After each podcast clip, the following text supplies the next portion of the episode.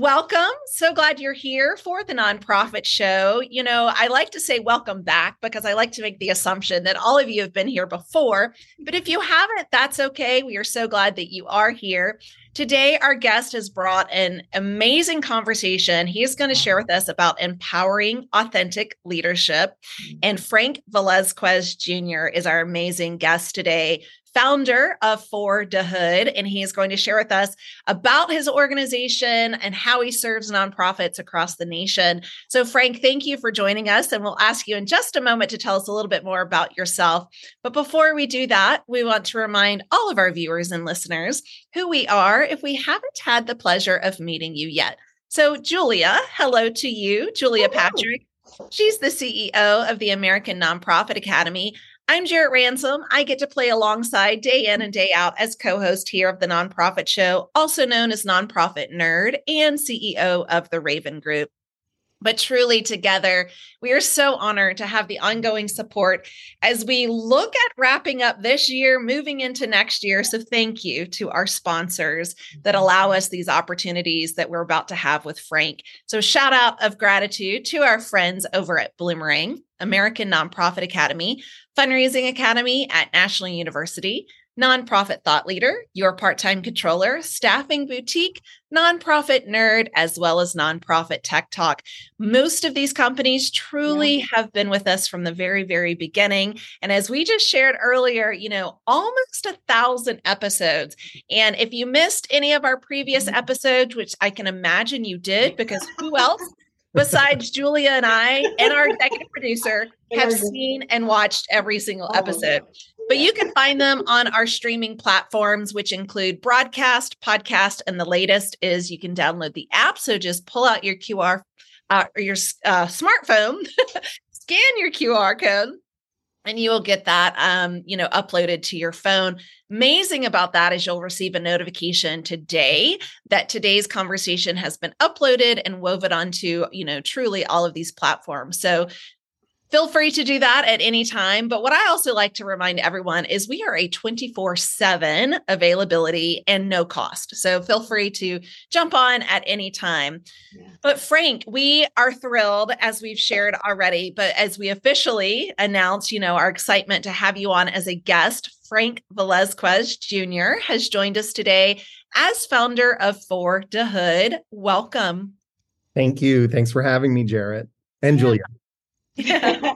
Well, talk to us a little bit. Yeah, go ahead, Julia. No, tell us about your work and how you start.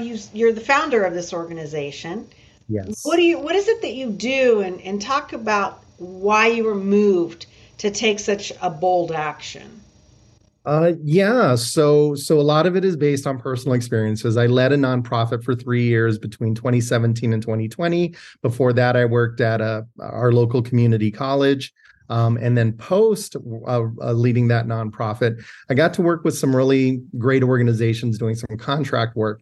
And the thread, I would say, between all of those organizations was around racial equity, was really trying to find spaces where everybody had the same opportunity and have the access to educational and employment opportunities. Mm-hmm. So that was really kind of what birthed it. I think what happened after I left that nonprofit and was doing that contract work, I was doing it under my own name. And I was starting to kind of create spaces of being asked to speak at conferences. And I thought I needed to legitimize the work and add the credibility. And 4DaHood, honestly, I didn't want to name it after myself. And there's a number of reasons. I was envisioning something larger than me. And so I came up with 4DaHood. And my original tagline, I think I had people from the hood doing work for the hood, something like that. And so I've just continued to grow that. And which is going to be today's conversation, what grew out of it was not part of the original plan. So the original plan was really to do storytelling. I don't call it grant writing per se. I like writing an organization's story using StoryArc, which is a really clever way of getting people really interested and connected to the organization.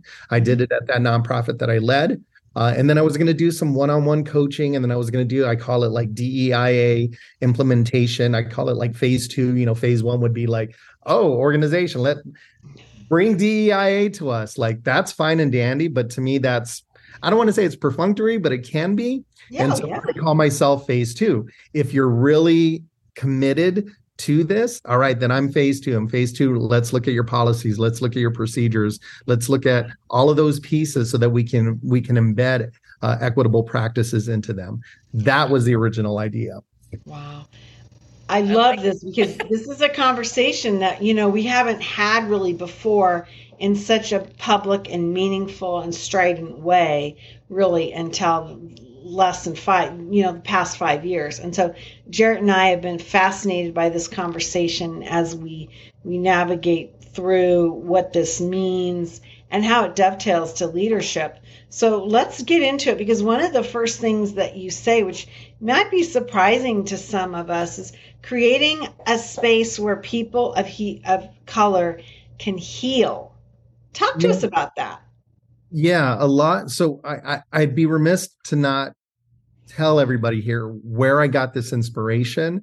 There's an I call it an essay. I'm sure it's an article, but Kelsey Blackwell, she has this article. She wrote this article.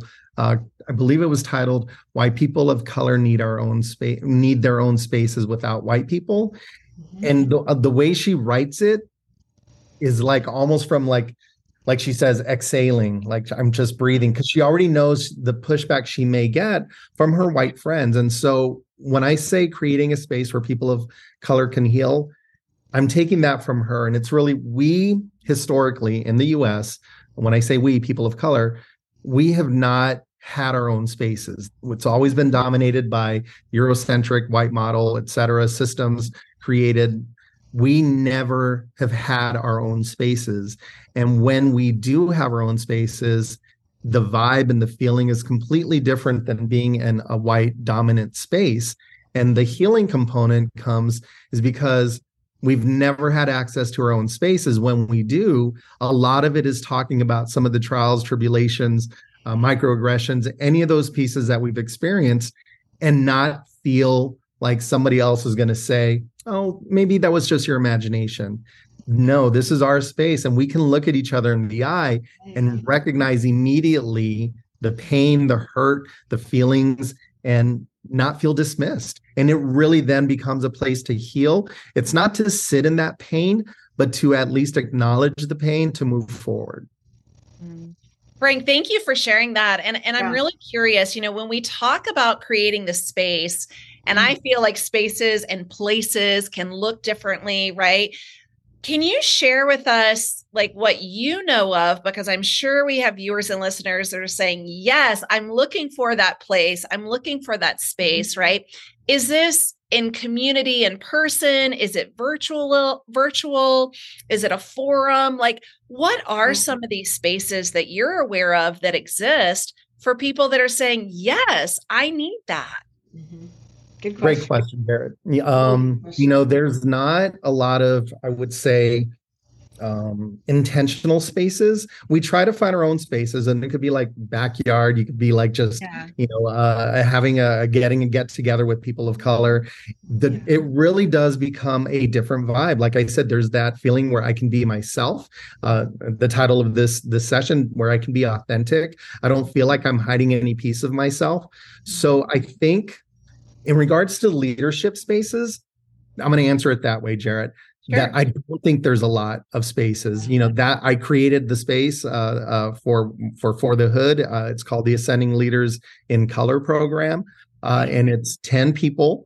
I keep it intimate because it gives everyone an opportunity to kind of share and feel that they can share what they're feeling. And what I mean by that is sometimes you have some introverts, but if you've got like 30, 40 people in a group, even if it's an affinity group, even if it's a group of all of the same folks, I want to make sure that everybody has an opportunity to share what they're feeling and how they've been impacted in the spaces that they are. And I got to say, thus far, I've launched two pilot groups. We started in May. It's a 9-month program, and I think we're going to be entering our 8th month. And it's been exactly as I expected. It's giving everybody just the space to vent, share, and get connected. I think that's the other piece. I want to make sure that they're connected with one another, because, and I should have said this earlier, but I didn't have this space. When I entered the nonprofit world in 2017, And I was at that nonprofit, even though there was a lot of times of success. I also felt there was many more times of inauthenticity. I didn't feel, because I didn't want to mess up. It was my first role as a CEO, first role in the nonprofit world. And I had to go find my people and who understood, because they looked like me. If I said, hey, did you feel that? That I wasn't going to get dismissed, that they were going to say, yeah, that's a real thing, Frank. And so that was the impetus to start this group. And honestly, like I said, Jarrett, I don't feel that there's a lot of spaces in the leadership world. It could be nonprofit, corporate, et cetera. In fact, any space that because pretty much everywhere we look, it's going to be a white dominant space. There's not enough spaces for us to have these conversations and to support one another. So that's what I aim for. Well, tell me again, for our viewers and listeners, right? Like, you have this group. Are you looking to add more individuals? I know you said you like to keep it intimate, but as we move into 2024, right? What does that look like for availability? Oh, absolutely. So the initial thought, and I'm glad I've expanded it because obviously people are really connected to it. And I would say it in two ways. So the original thought was I wanted it all to be in person. And I was really looking at it from a community standpoint. So I'm in Southern Arizona and Tucson. And so I was really looking at it from that standpoint of how can I connect Tucson leaders to one another in an effective way. And through a shared experience of going through the Ascending Leaders in Color program seemed appropriate. It's like you grow 10, because each group is 10. So 10, 20, 30, 40, 50, You're building it out and everybody's connected. Yeah. But I'm also speaking at national conferences, Jared. And so and I can't provide that same type of vision in regards to a community. However, I can provide the same type of support that these leaders need, and I could do it by region. So I have started and will be launching virtual groups beginning in January of 2024 because the demand is there, and I know that they want it, they need it. So I have to create it. It will look a little bit different, but I do believe the support system will be the same. And then it would be really interesting to kind of see how it grows in each of their communities, because the in-person, you can't beat that. I can really manage it as a facilitator, looking at every person and seeing a light bulb go off, or a light bulb maybe just dim a little, and I can ask a question. It's not quite the same being in a virtual setting. However, that shouldn't be the reason to not do it. So I want to make sure that I'm trying to build out a way, that a system as I create these, that I have a really good pulse on looking at people's body language as we're going through these conversations. Yeah, that's important. It's super important. And I think it kind of moves us to our next thing, because you talk about being engaged in these environments, leadership, and it could be from volunteer leadership, corporate leadership, nonprofit leadership. Talk to us about the white ally, the guilt and the shame factor that leads into things. I'm fascinated by this. I mean, being a very white looking woman, I often think, am I playing into this? Am I a part of this? What don't I know? Because you said something fascinating, is that when you get together and it's in a safe space or an environment that's not maybe what you're used to, things and conversations come forward. And so how does somebody like me, or our viewers that might look like me, understand this and operate within this framework? Yeah. Thank you, Julia. And I should have said this, but this is actually a perfect segue. So as I created these people of color spaces, I started to recognize once each of our meetups is complete, they have to go back into the white spaces. Yeah. And I thought, why? I need to create a space, an affinity group, so for white allies, to do the work as well, because we need each other. And I know that's going to be in our next slide, but I just feel like the work can go so much faster if I'm providing some type of training, some type of program for our white allies. And so that is also happening beginning in January as well. I want to create virtual groups for our white allies, which would be led by a white facilitator for a number of reasons. But to your question, though, I would say the spaces are different for a reason. As I said, people of color, a lot of it is around healing because we don't have access to our own spaces. What I've come to learn with our white ally groups is there's a lot of trepidation, especially with white allies, because they may have guilt. They may have shame, whether it's through themselves or through their ancestors, parents, grandparents. And they have to work through that, you know, and sometimes they have to work through that without a person of color in the space. And so that's why we're really intentional of not having a facilitator who is of color for two reasons. One, I think for our people of color, it does, for our white folks, it gives them an opportunity to speak freely and not feel that, ooh, did I say something wrong? If they're with their group, even if they say something that might be problematic, they're within their own, with their white allies who can help move them through whatever that thought process is. For a person of color to lead that, it can be very heavy. And that's the thing is I've been with my white friends, and by the third or fourth person who asks me a question, it becomes heavy. And I feel like, am I the token, spokesperson right. for brown people? So, right.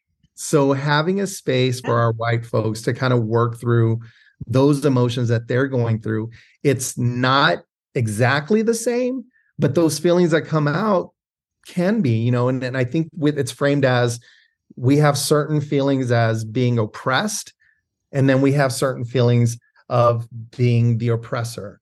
And even if we're not the oppressor, and that's where the guilt and the shame comes into play, our family lineage, it can be very difficult and problematic. I just came back from a conference where I had literally had this conversation, and I had three white folks in a row, and I can't remember the question I asked, but each of them led their response with, I'm about to be vulnerable here. And then they shared something about their family.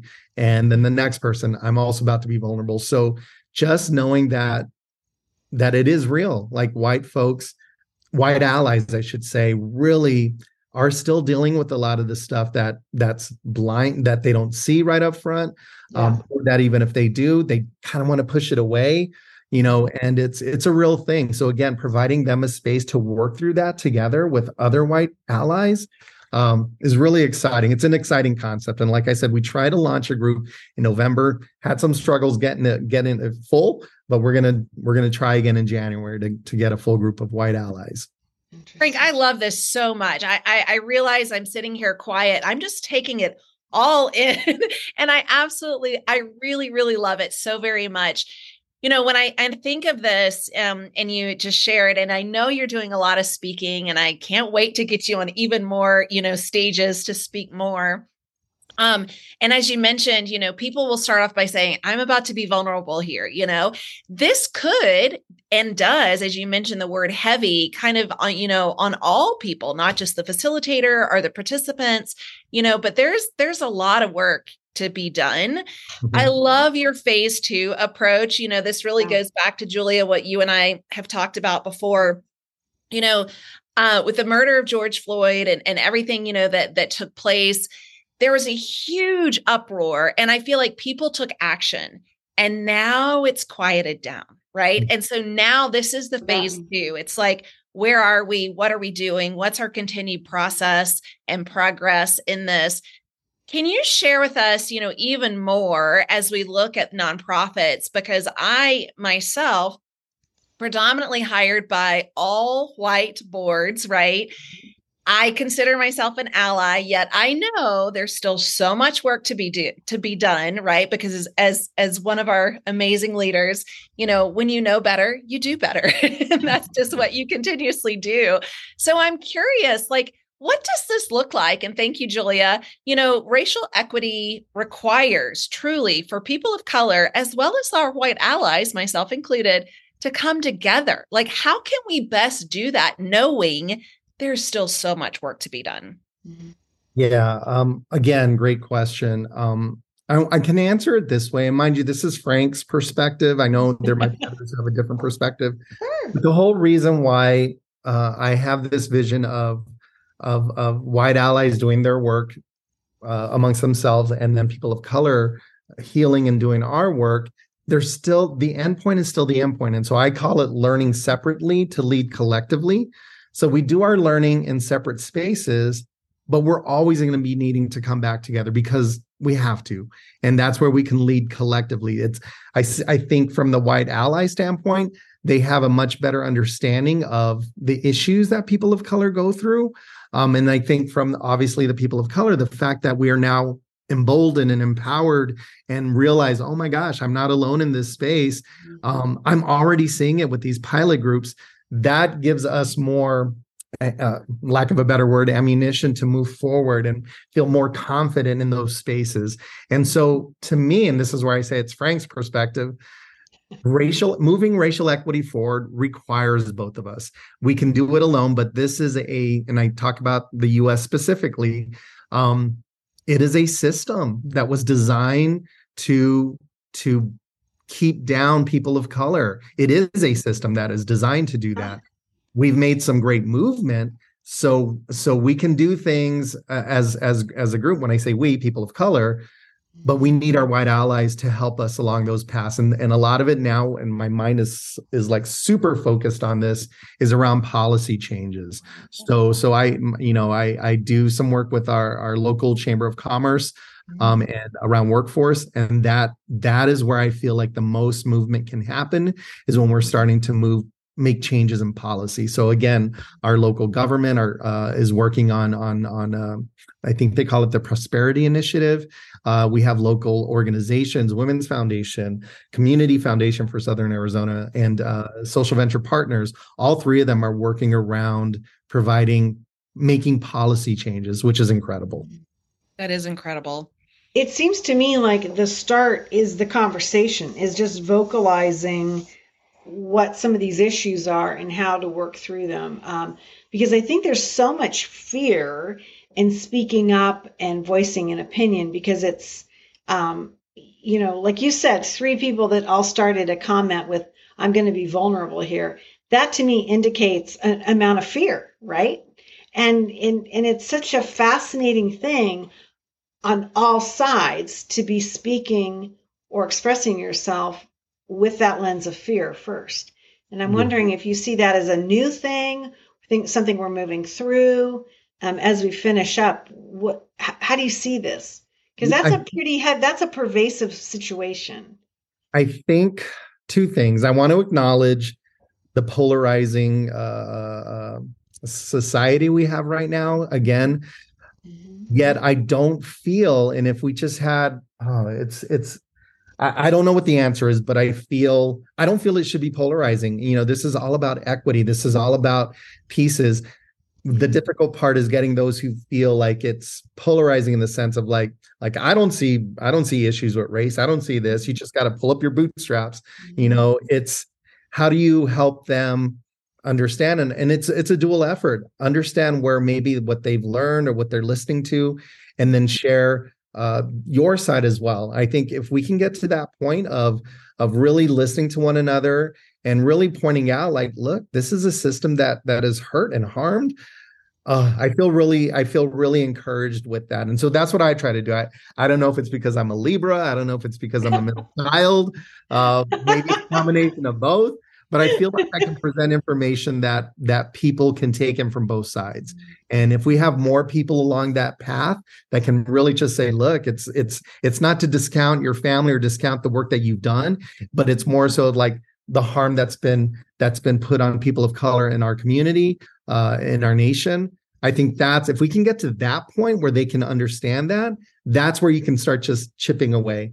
And that's what I do. I always say, like, people come to me. As I said, I do in conferences and we haven't even talked about this, Jarrett, so I feel like it'll be a future discussion, but like donor-centric versus community-centric fundraising. Everybody comes to me and says, well, I just went to a session that was more donor-centric. And I'm like, well, and I said, you chip away. I said, you know your donors, you chip away at the ones that you know that are ready. You have the conversation immediately for those who you know who are ready, and then you chip away at those who aren't quite ready, but you chip away. So I think similarly with this, we got to chip away. If we're not doing anything, it's going to stay the same. Right. So chip away. Well, hey, I want to ask you to chip away at that with us next year, because I would love to have that community-centered, donor-centered conversation. But before we wrap up today, Frank, I'm going to ask you, because I know you have this crystal ball. Go ahead and pull it out. And Julia, we used to bring this up all the time, but I'm really curious as we wrap up today's conversation, you know, around empowering authentic leadership, what are you forecasting for 2024? Like, how will authenticity show up in leadership next year? Mm-hmm. You know, it's a really good question. And Jared, and I will frame it this way, you know, because when I heard your session and I was like, I loved it, you know, I what I heard on your session. And I thought, I did feel that it's slightly easier for white folks, you know, so authenticity is so, to ask a person of color to be authentic in spaces that are primarily white, that's a heavy ask. And so I forecast in 2024, that we chip away at that, you know, and I'm creating these spaces for people of color. And I will end this with two really cool examples. Last meetup that I had with my Ascending Leaders and one of my Ascending Leader in Color groups, one person said they advocated for themselves around, they serve on a board, and they advocated for themselves in regards to being part of chairing a committee. They felt that they were being, oh, you don't want to do that. The other board members were like, you don't want to do that.